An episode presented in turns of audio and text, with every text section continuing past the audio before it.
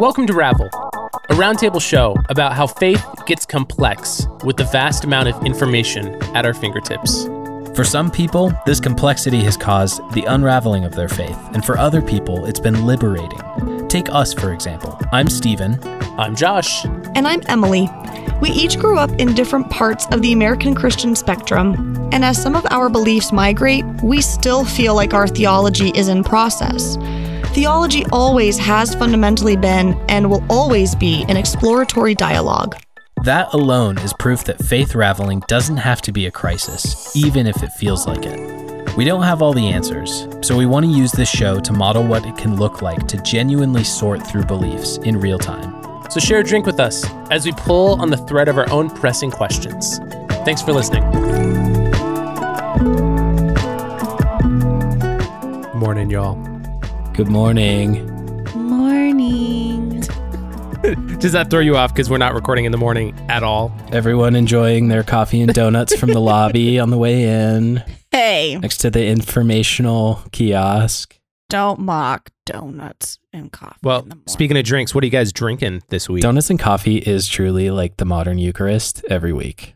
Amen. Hallelujah. I'm drinking apple cider, but I found in my office some vanilla syrup. So I added Ooh. like just a hint just to see, to experiment, because I'm in that kind of mood. It's 12 degrees here and snowing actively. Yikes. yeah, dude, Um, winter hit us.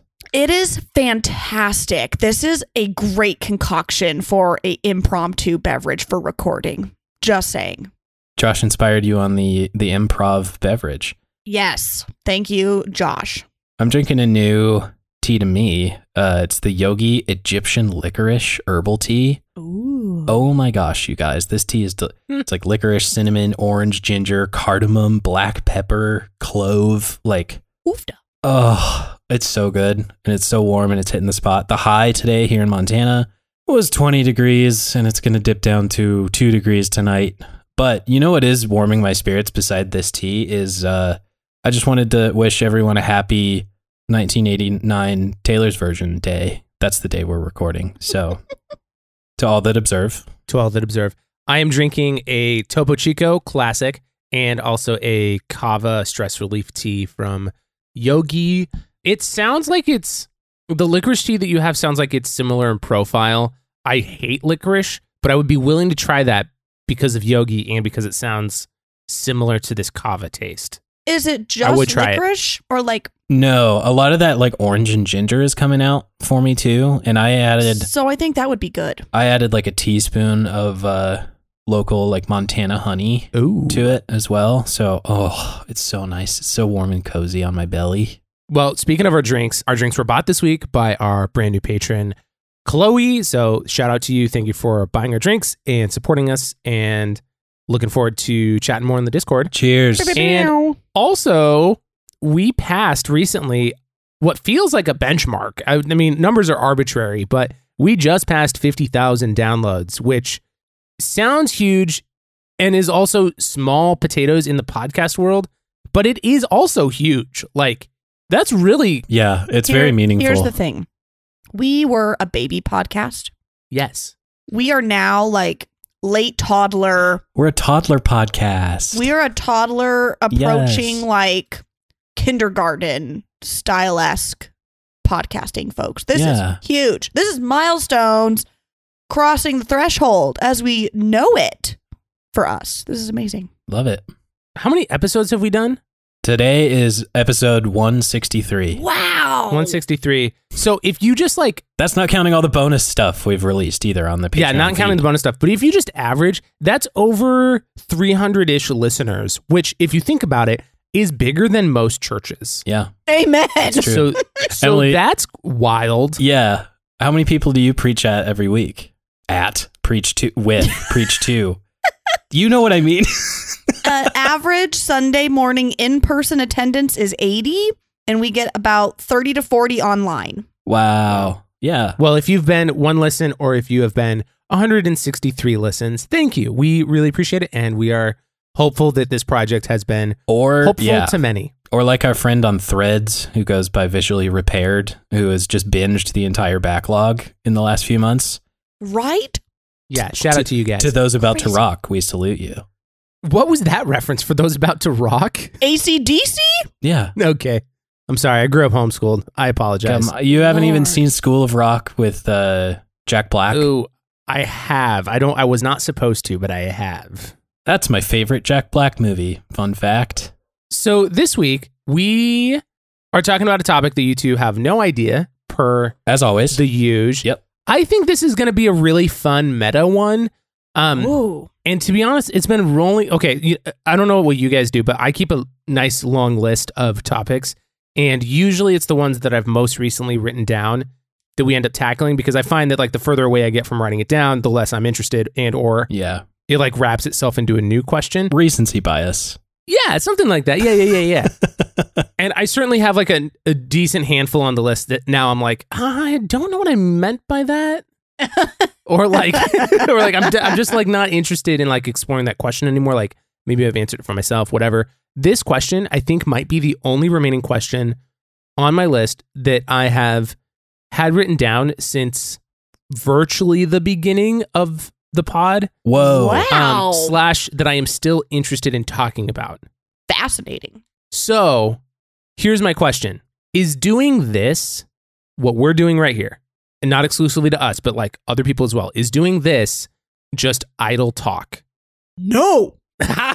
Wow. Definitive. Yeah, that was a very definitive, quick answer. I guess we can move on. Josh, what else do you have on the list? I mean, clearly none of us think that because we're doing this, right? Still. I mean, of course, easy answer. Yeah. And anybody who's listening doesn't think this is idle talk either.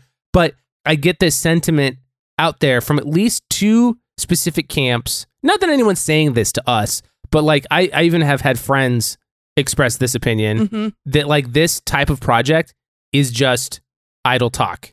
They might not say it in those words, but like I've I've heard that like very heavily implied from both Christians and former Christians. And I think that's a really interesting I just don't I don't understand it. How do you think they would define what is not idle talk?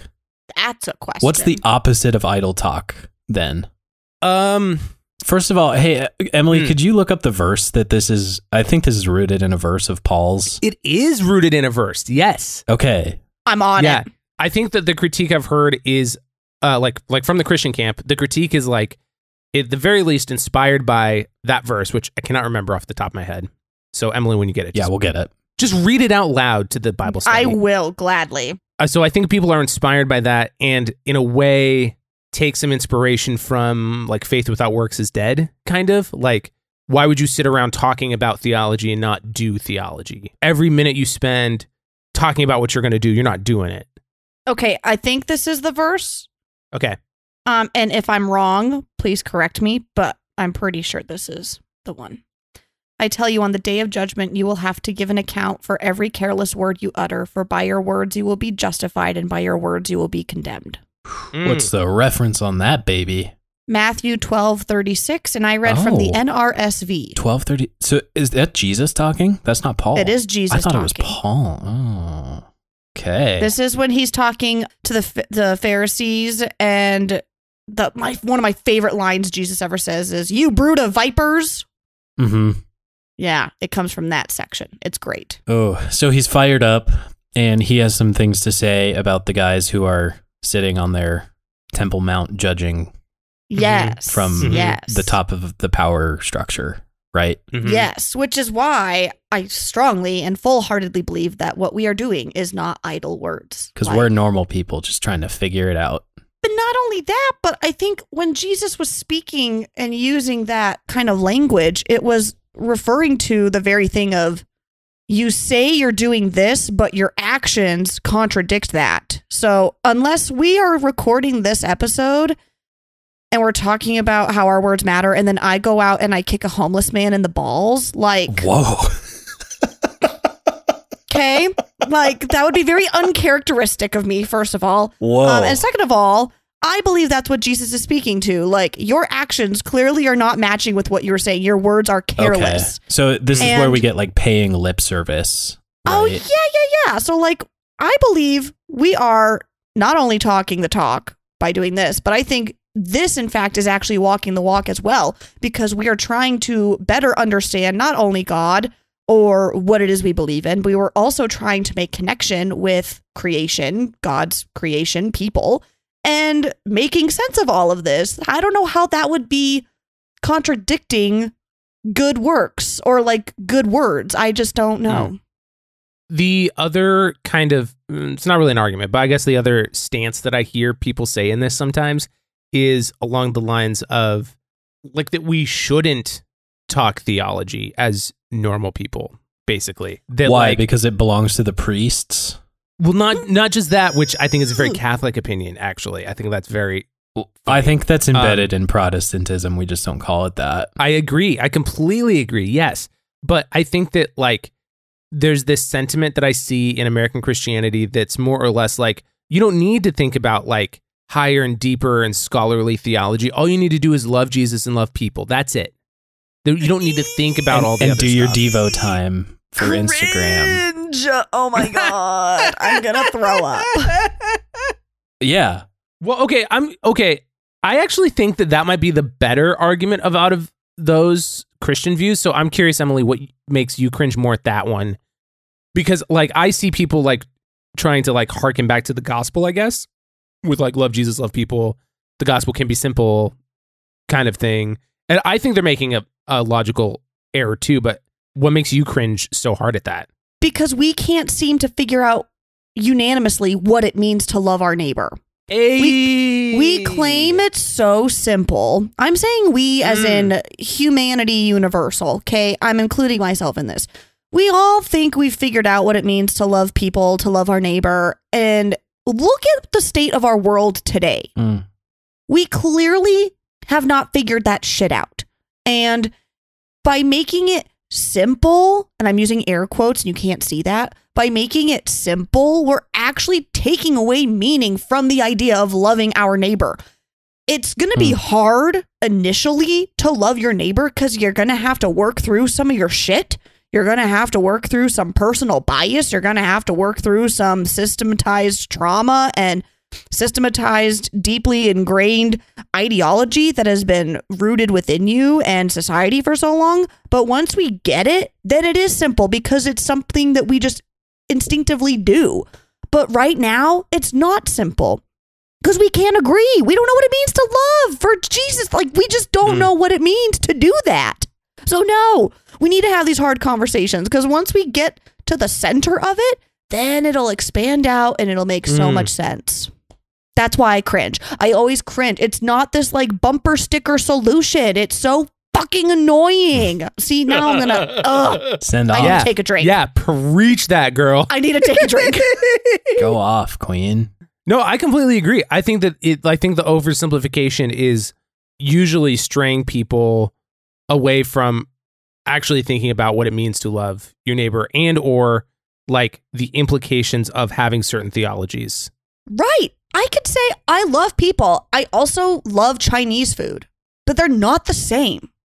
like, that's just so simplified, but that's how, especially in America, that's how we treat this idea of love. It's this this thing that we feel and it's Ugh, I, I also- I also think and I'm not a scholar on this, but I also think it's a very evangelical view of theology that's like been designed to just like draw people in. And what I mean by Mm. that is Seeker sensitive. Yeah, seeker sensitive, um, but also like whitewashing the Bible. I think. yes. Like there's Yes! like if if it was as simple as love God and love your neighbor, then like that doesn't even get close to well, why Jesus? Like why would you need to love Jesus if it's just as simple as love the being that created the universe and love the people around you like a human? Like why did Paul write all these letters that you're not going to talk about, etc. and and also if we're using this idea to bring people in and then we slam the door in their face and we like leave them at the doorstep that message is again contradicting the whole point of the message you can't say you love people Mhm. and then not like go the extra mile to do that it's great advertising to a certain degree I think the other thing that I see on the Christian view of this is all idle talk is I think some people are genuinely afraid that as people discover and unravel their theology that they will decide they don't believe it anymore. I think that some people actually think that this kind of talking leads to that, which if you look at someone like Stephen, Yeah. may be partially true. And I'm gonna I'm gonna add to that. And A, there's nothing wrong with that whatsoever. Oh, completely. Yeah. And B, even if you experience what our friend Stephen has experienced, this is my pastor moment. Uh, God still loves you and God will still be with you, even if you see it differently. And even if you're separated from that, like God is big enough to handle that. Okay. You know what's meaningful about someone like you saying that, Emily? Is I have a gut reaction of like, I don't care if God, lo- I, don't- I don't think that God is there that's actually loving me. Uh, For now, I think it's enough that you can say that and that you love me. And like, Mm. I think that that has been the root of like a lot of stuff I've been working on lately too. Of like, you know, we struggle with this like someone's actions aren't matching their words, right? Their audio isn't or their video isn't matching their audio or something like that. Whatever Mhm. metaphor you want to use. And it's like if we're going to do this oversimplification like Josh was talking about and just condense the whole thing down to like love God and love neighbor, I don't know what it means to, I don't know what it looks like to love God necessarily, but I know I have some work to do on how to figure out how to love my neighbor and love my neighbor as myself. And that includes like self love, self care, Yeah. right? Like we can't expect to share love with those around us if we are still trapped in a like a self-flagellating religiosity that's like, oh, I give I give love away, but like I'm just a shitty person, you know? Mm-hmm. Yeah. Even if we're on a love God and love neighbor, maybe love neighbor is enough for a while at least. Because when you love your neighbor, you love God. That like I wish that was understood. I Mm. I feel like too often we we separate those two concepts so much. Oh, I have to love God and love neighbor.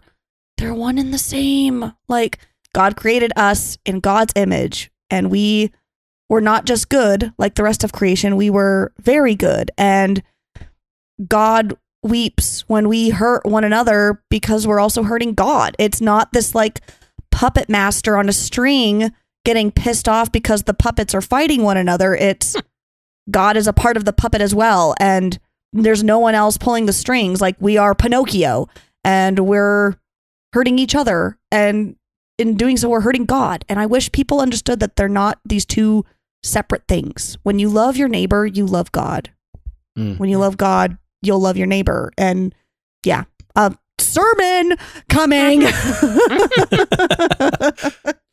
You do you feel like either of you ever see any other justifications on the Christian side for theology talk just being idle talk, like actually trying to think about what you believe and why you believe it? Do you feel like you've encountered that before? Yeah, I, I've Christian encountered space? that before, but uh, most often I feel like it's just people being uncomfortable with like, hey, but what you're you're asking a question about something that the pastor taught us about last week, and the pastor did the study and Mm. did the work and like has Yeah. the degree and he knows what he's talking about. Who are you? Like, why are you asking questions? It seems like he's right. You know, I think it really is Mhm. just like a threat to power structure and a threat to authority. That's like yeah. we can't we can't be taking theo I mean like that's that was literally the fucking root of the Protestant Reformation was like hey maybe we should people are learning to read and we can print books a lot easier now so maybe we should all have it instead of just let the scripture be interpreted by the priest once a week people could take this home like that was Ayo. Mhm. Take this home. pretty high up on the 95 theses but now we're doing the same thing when we're just like trying to get like this little little dose of jesus time every week punctuated by the emotional high of live music performance So I think you're right. I do think it is like out of fear usually, even if people don't realize that that they like have this subconscious fear that for some reason it's going to lead people to I don't know the wrong answers or you're rebelling against authority. Which is why I think I'm so interested that I hear on the uh, another side, like from former Christians or from just completely non-religious people, that any of this is idle talk. You know what I mean? oh wait explain more So I feel like what we're doing, not that I should explain to you with the podcast, but I feel like what we're doing is like we're talking through faith and doubts and beliefs and w- like why we believe anything. Right. uh, Mhm. or why we don't believe certain things. And I feel like I see an equal strong opinion from former Christians or from non religious people that all religion talk, Christianity especially, is just idle talk. Mm. Hmm. Even if you're questioning what you believe and why you believe it. And I don't understand that because I actually do think that, like, of course, questioning things is going to lead to some people deconverting because either they realized this isn't what they signed on for, or they realized they went through a major belief shift, or like, whatever the reason. But for other people, it also doesn't lead to the, I don't know. I, I just, I'm confused that, like, these two, that like Christians and non Christians, not that everybody has this opinion, but I'm, I'm, it's interesting to me that, like, two very different camps of people on the religious spectrum Hmm. will have this opinion about talking theology. Yeah. Well, so Yeah. like early on, I think in my Christian life, to speak to the fear side, like I remember being pretty specifically taught, like, yeah, we don't really read like philosophers because those people who read philosophy usually like end up not staying with the church, right? Hmm. And I think at the root of that, uh, there's a really hot take embedded in here, which is basically uh, me saying like the reason Christians are afraid of other Christians reading philosophy is because they know they're right, not because they think the philosophers are wrong. But that, I mean, like, I know that's the hot take, and I know that's that has no nuance. But on the other side, yeah, I think. Can I ask you too? Does it does it continue to surprise you that I keep wanting to show up for this show now that I'm no. No, not at all. Because I actually think that none of us think this is idle talk. right? That's why we're all here. So here's okay. So I this came out while I was in Scotland and I did a bad job of like signal boosting it, but I would love people to listen to my interview. I guested on a show called Still Unbelievable where the the host was really curious. He's been a listener of our show for a while and he was really curious to talk to me about like, "Whoa, you came out as an atheist on your faith podcast. That was kind of weird, kind of crazy." It was a wonderful interview. I had a wonderful time. It was a wonderful interview. It was very good. And Emily, I hope that uh, I spend probably 15 minutes just gassing Emily up because he he made a side comment about like, "Oh, you've probably gotten comments about Emily being a pastor." And I was like, "Yeah, no. Uh that's real." And I hope Emily you just received that as like how much I truly love the vision of your work and like what you do. And the reason I don't think this is idle talk right now is because of my friend Emily Rettinghouse, who has shown me that Christian, not all Christians are the ones that I don't want to associate with anymore. Hmm. Right. So, like, it's not idle talk for me because, to be honest, recently in therapy, I, I named what I experienced at my last church as religious trauma, Mhm. um, what Dixie and I went through. And uh, it kind of ripped me up.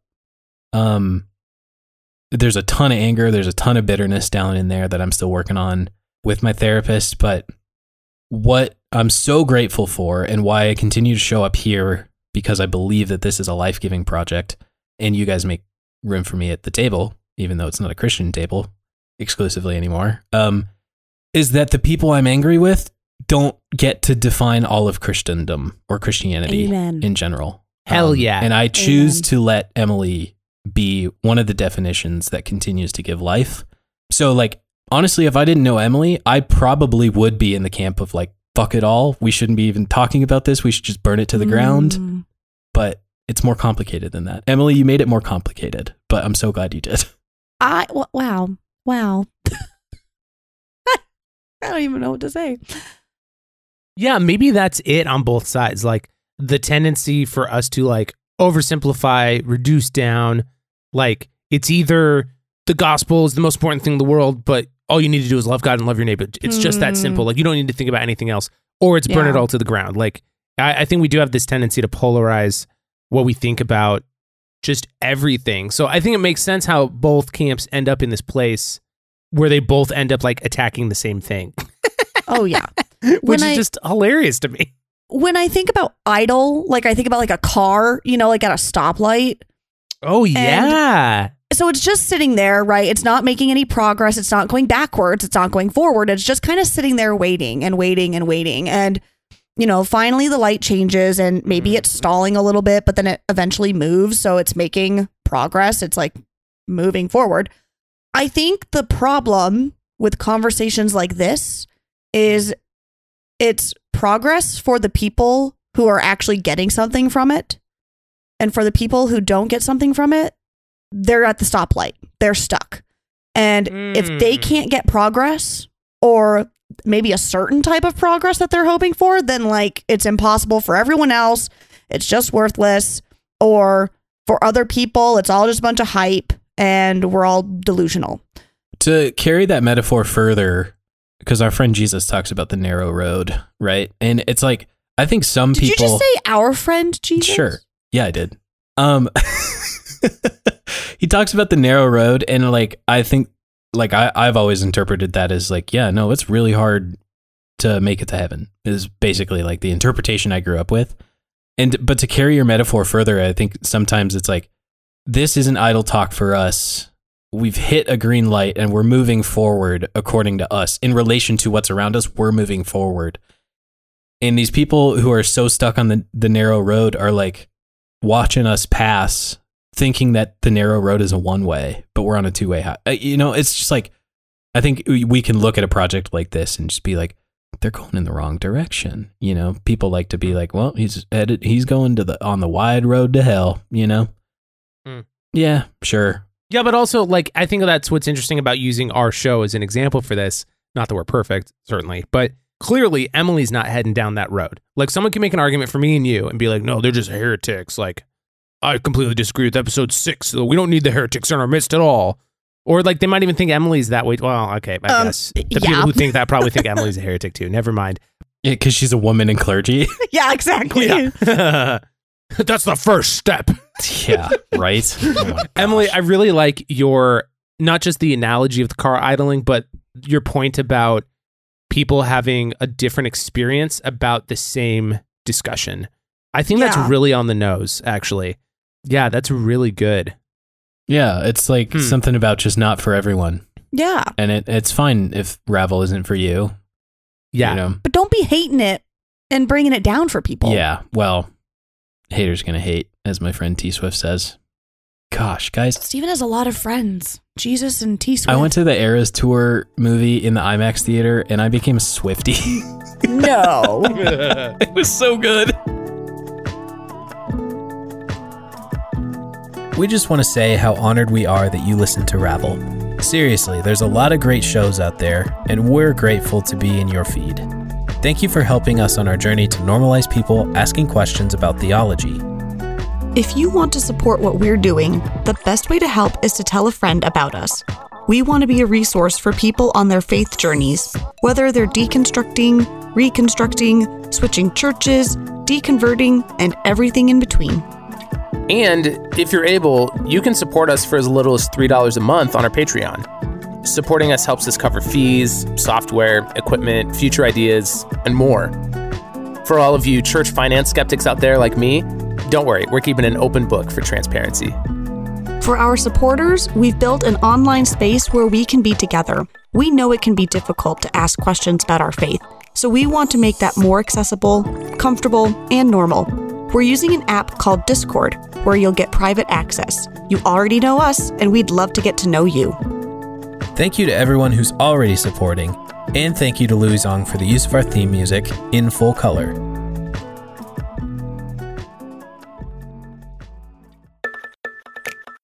Hard left turn on this. Go for it. I want to hear your guys' hot takes on the phenomenon of people just making fun of like, oh, just everyone has a podcast these days. Oh yeah, I think that's part of it too.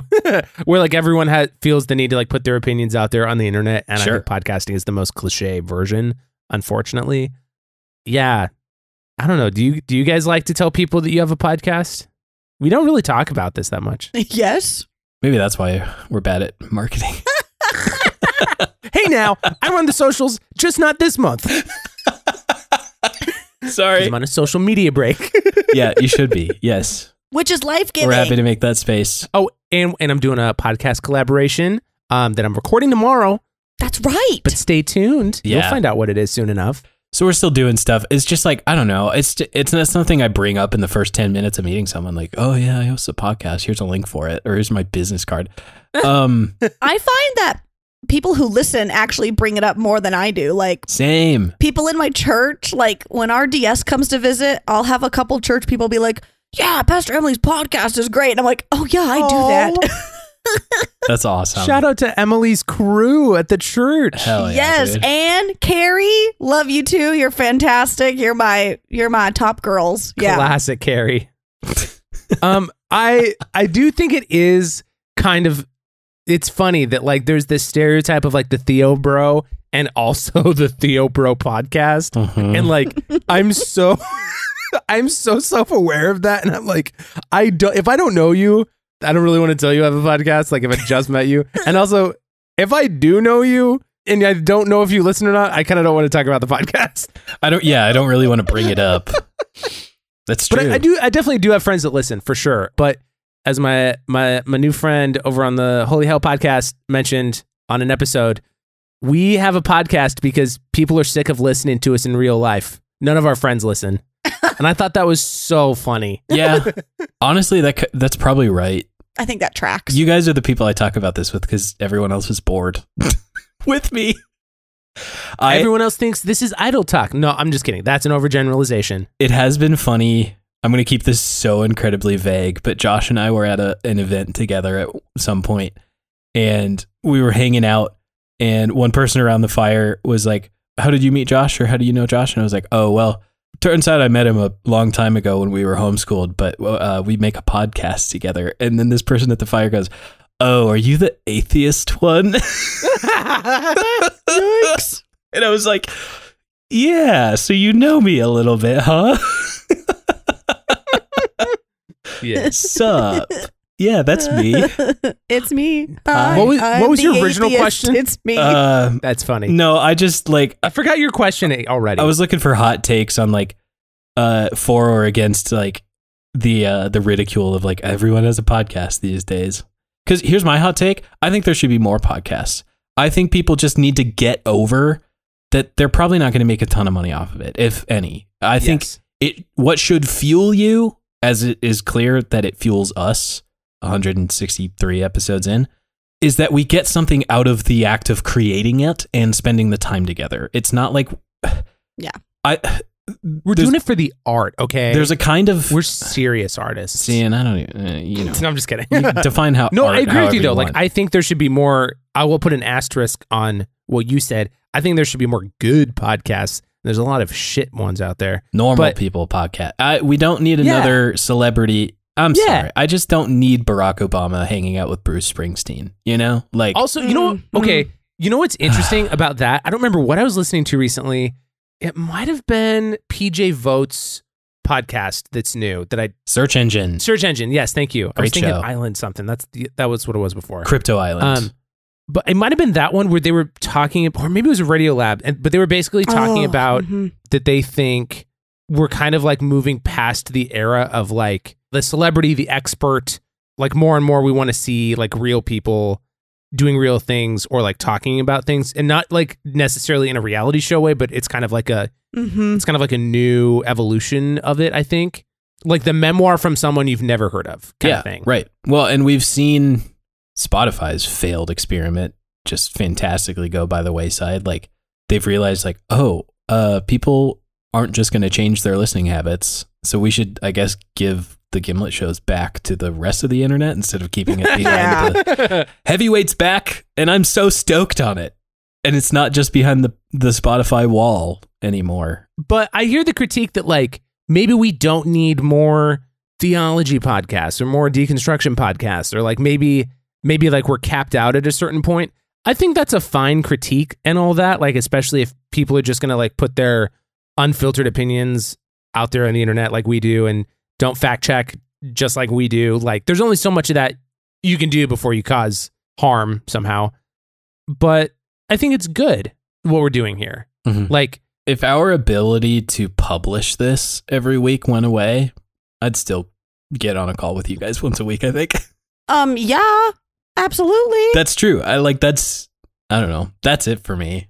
So what makes it seem so cringe to people though? Because I think you're right. I think that opinion is super out there, theology or not. Like I think people do think of podcasting as idle talk. Well, I think what comes with the eye roll is just like, oh, you think your thoughts are so original?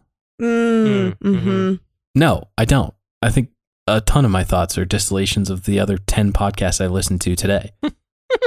but that doesn't mean it's not like shaping me and it's not literally changing my life and the way I think and the way I relate to the people around me. I think there is something about it's a self glorifying project. Yeah, but do we do the same thing to like, oh, you wrote a book? Cool. You know, it's like I, I, some people, yeah. th- these Scrooges need to just stop. Get out of here, I don't know. Scrooges. We're going to make stuff.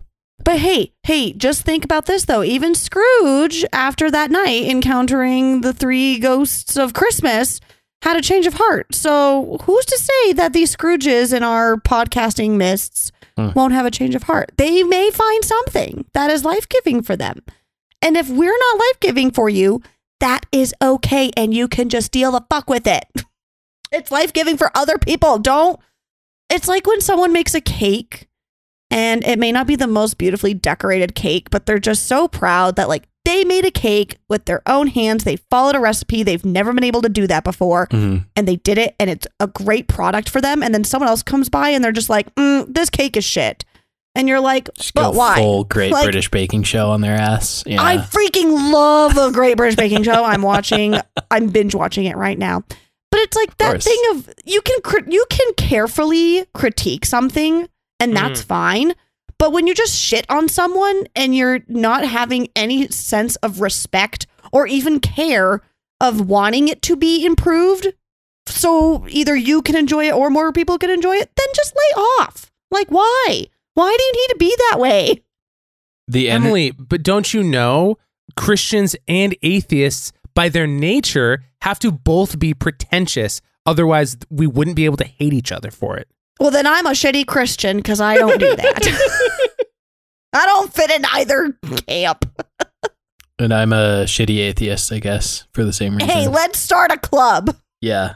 Uh, great. Let's call it Ravel. Okay, I have a. We did it. I have a. Que- I think I have a final question for you that I Oh, just yes. thought of as Stephen was kind of like going on this little podcast diatribe. It, it brought me to this question. Um, my lead in is going to be the more I listen to podcasts and the more that I do this one, the more I love podcasts like ours. And not that I think we do it perfectly or that we couldn't ever be better in the future, um, like production wise or something like that.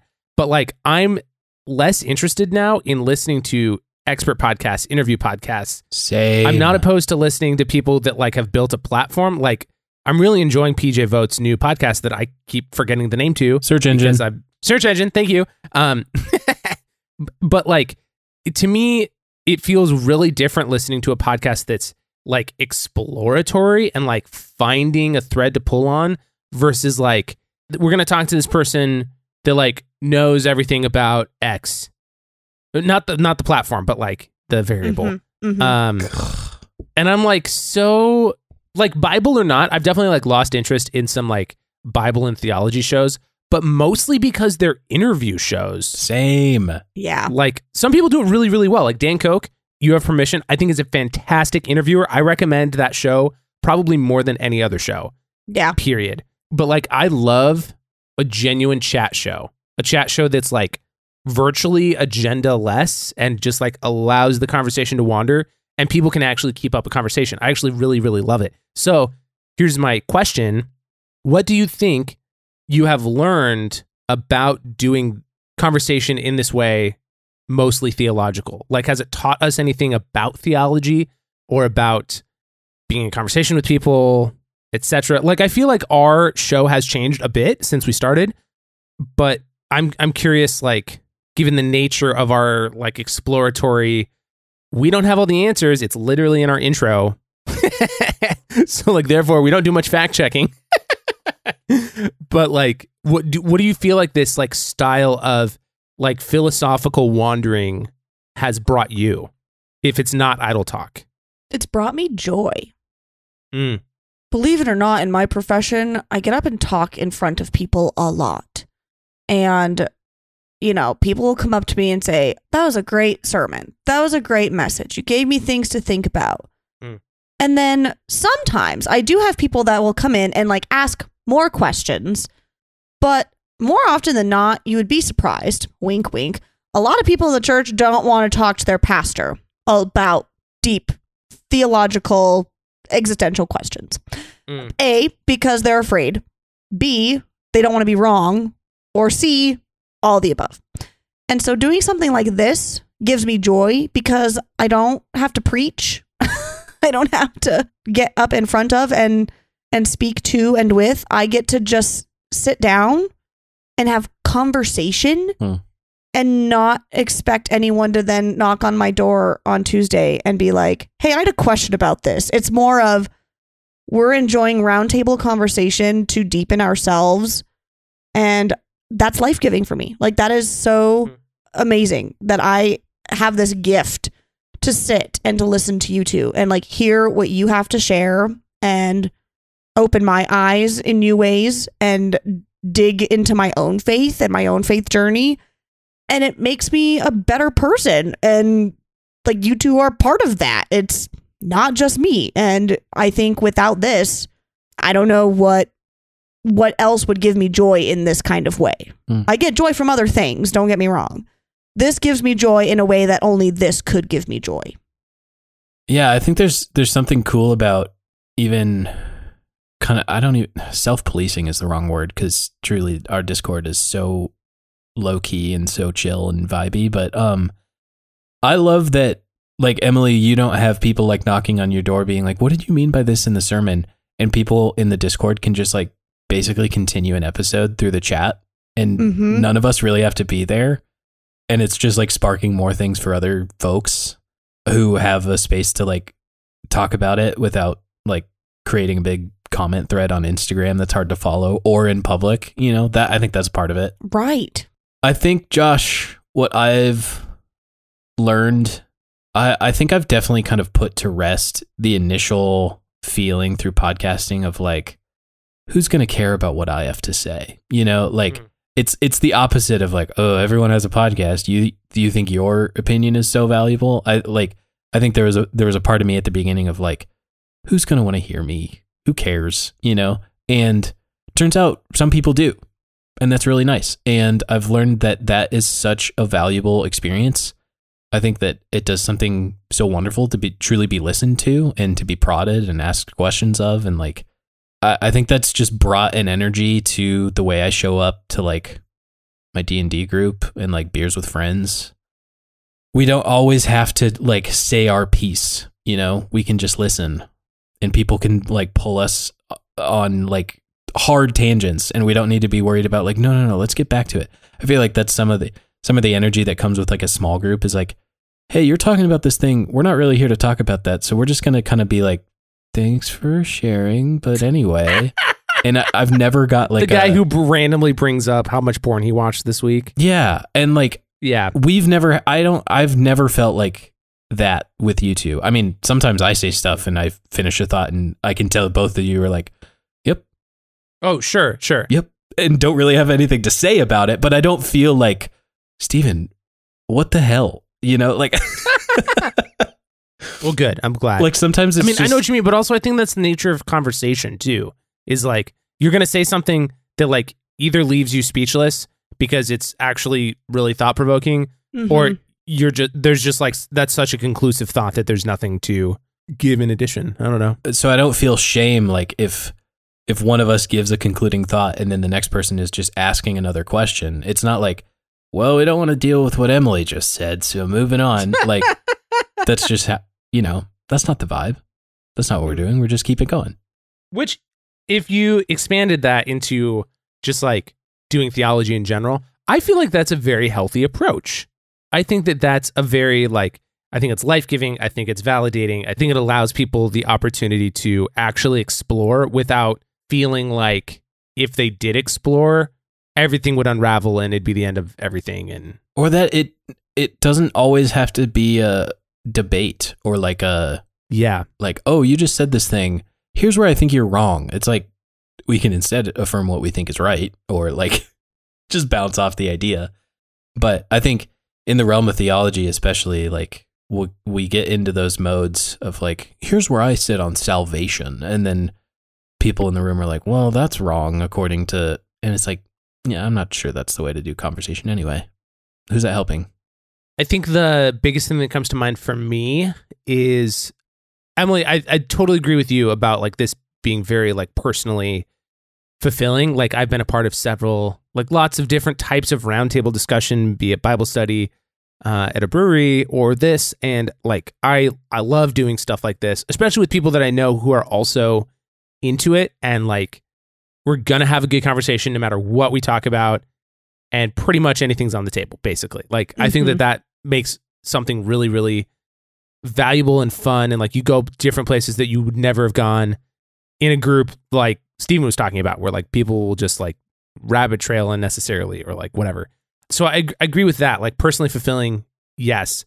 I think the more we do this, the more I'm I'm noticing in myself like where I don't want to talk theology or where I like feel much more conscious of uh oh there's more to life than like talking about theology all the time. Hmm. Like I love doing the show. I love like participating in the Discord. I love running the socials. I love talking about theology with other people unrelated to Ravel, especially if like one of us is really questioning something. Like I am super into that. Mm-hmm. And also, I think that in previous stages of my life, my world was like almost entirely theological, almost 24 7. And like I'm listening to Heaven Bent right now by uh, Tara Jean Stevens. Uh, I'm listening to the current IHOP season. It's a really interesting season uh, if people are into that. It's a little true crimey, I will say.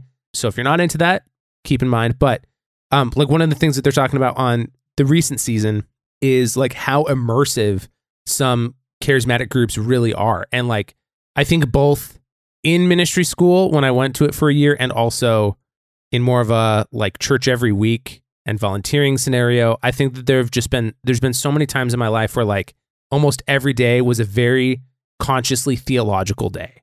Like I'm thinking about it constantly. I'm talking to people about what they believe, what I believe. Hmm. Like not not necessarily like apologeticsy all the time, but like it's just like always on my mind.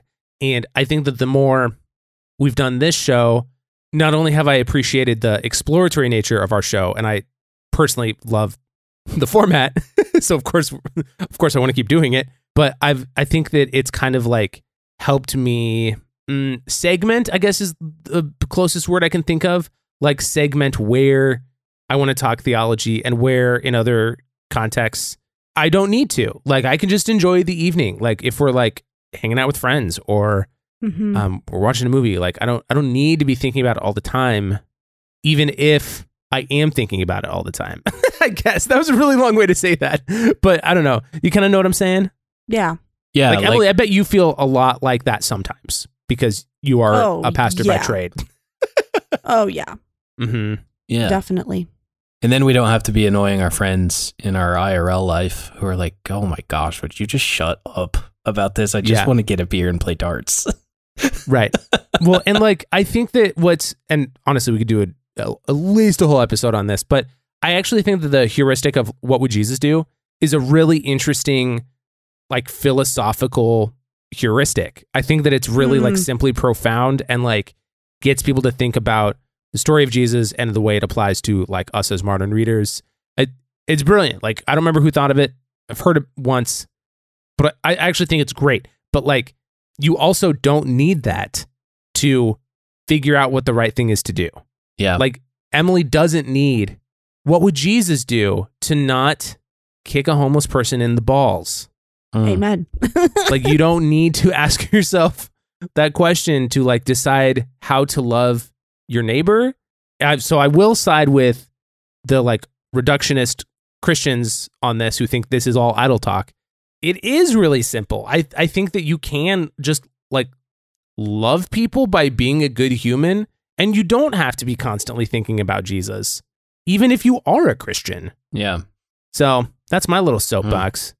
But I don't know. I just Hmm. like thought of that as an example of like, like I, th- I think I think this show has helped me not be as consciously theological all the time, sure. and I think it's been good for me. Which is kind of funny because like you listen to this show, if you've listened to it, and, and you people probably think that like all three of us are just like always always listening to things, always reading things, always like thinking about this, like trying to come up with a new question and like honestly that could not be farther from the truth for me at this point. Mm. I occasionally will listen to a theology podcast. Every couple weeks or so, I think of a new question to ask. And that works out perfectly because I only bring up Mhm. one a month. Yeah. Right. right. But it's like it's like enough to like keep me going. And even then, even then, I don't think this is idle talk. Even as I have like had even as I like feel like I have fewer theological days, I see so much value in doing this, no matter where someone is on the religious spectrum. Mhm. I think like I think if we have any hope of like bridging the gap of like religious and non-religious and like just moving forward as a world, we need this. Yeah. Yeah. So yeah, that's me. I guess that's what my thoughts are on this question that I brought up. I love that. Um, I guess in closing, a few things I wanted to say thank you, Chloe, again for getting our drinks this week. My Egyptian licorice tea was splendid. Go listen to that still unbelievable episode that I guested on. I also wanted to mention I truly believe that more people should have podcasts. And I do that as a freelancer. So if you are curious to uh, chat about what it takes to start a podcast, what it takes to make a podcast, I've made this one as the editor and uh, like producer behind the scenes. Started No Normal People with my wife. I've launched a bunch of shows. I edit for Bible for Normal People. Like I love doing this. And if you're curious to know what it takes and maybe work together, I mean, I'd be happy to uh, take any inquiries. So for any of that, you can hit me up on Threads or Instagram or StephenGHenning.com is my website. So And if you want to see ours continue, you can support us on patreon.com slash ravelpod. But if you don't, we're probably just going to keep going anyway. So like whether or not you support That's us, we don't we don't care. It's fine. But also, we'd love it if you we'd love to invite you onto the carriage ride, but also you don't need to. That's fine. It's great. It's okay. If you think this is idle talk, you haven't listened this far. So Emily, what's the opposite of idle talk? Meaning talk? Meaningful talk. We're finding meaning at the end of it all. We're finding meaning at the end of it all. And at the end of it all, the idea that comes to my mind is connection. And I've been really into poetry lately. And that's a shout out to Mason Scurry. He was a camper of mine who's now not only a counselor with us, but my little brother, one of my greatest friends. And um, so he's inspired my love of poetry. And I found a poem by Ramesh Kavdia. And the poem is titled Connection. The connection begins with words, as prayers, praise, poems. Words connect the feelings, feeling connects the emotions, emotions connect the heart, the heart connects to the heart. By waves and energy, by love and frequency, then we fly higher, or we drown deeper. We see the soul, we see the soul full of joy, truth, and love all together. We mo- move towards eternity. We move towards divine. We move towards bliss. And we meet God. Then we see God in every heart. And then we see love in every heart. We connect with all universe.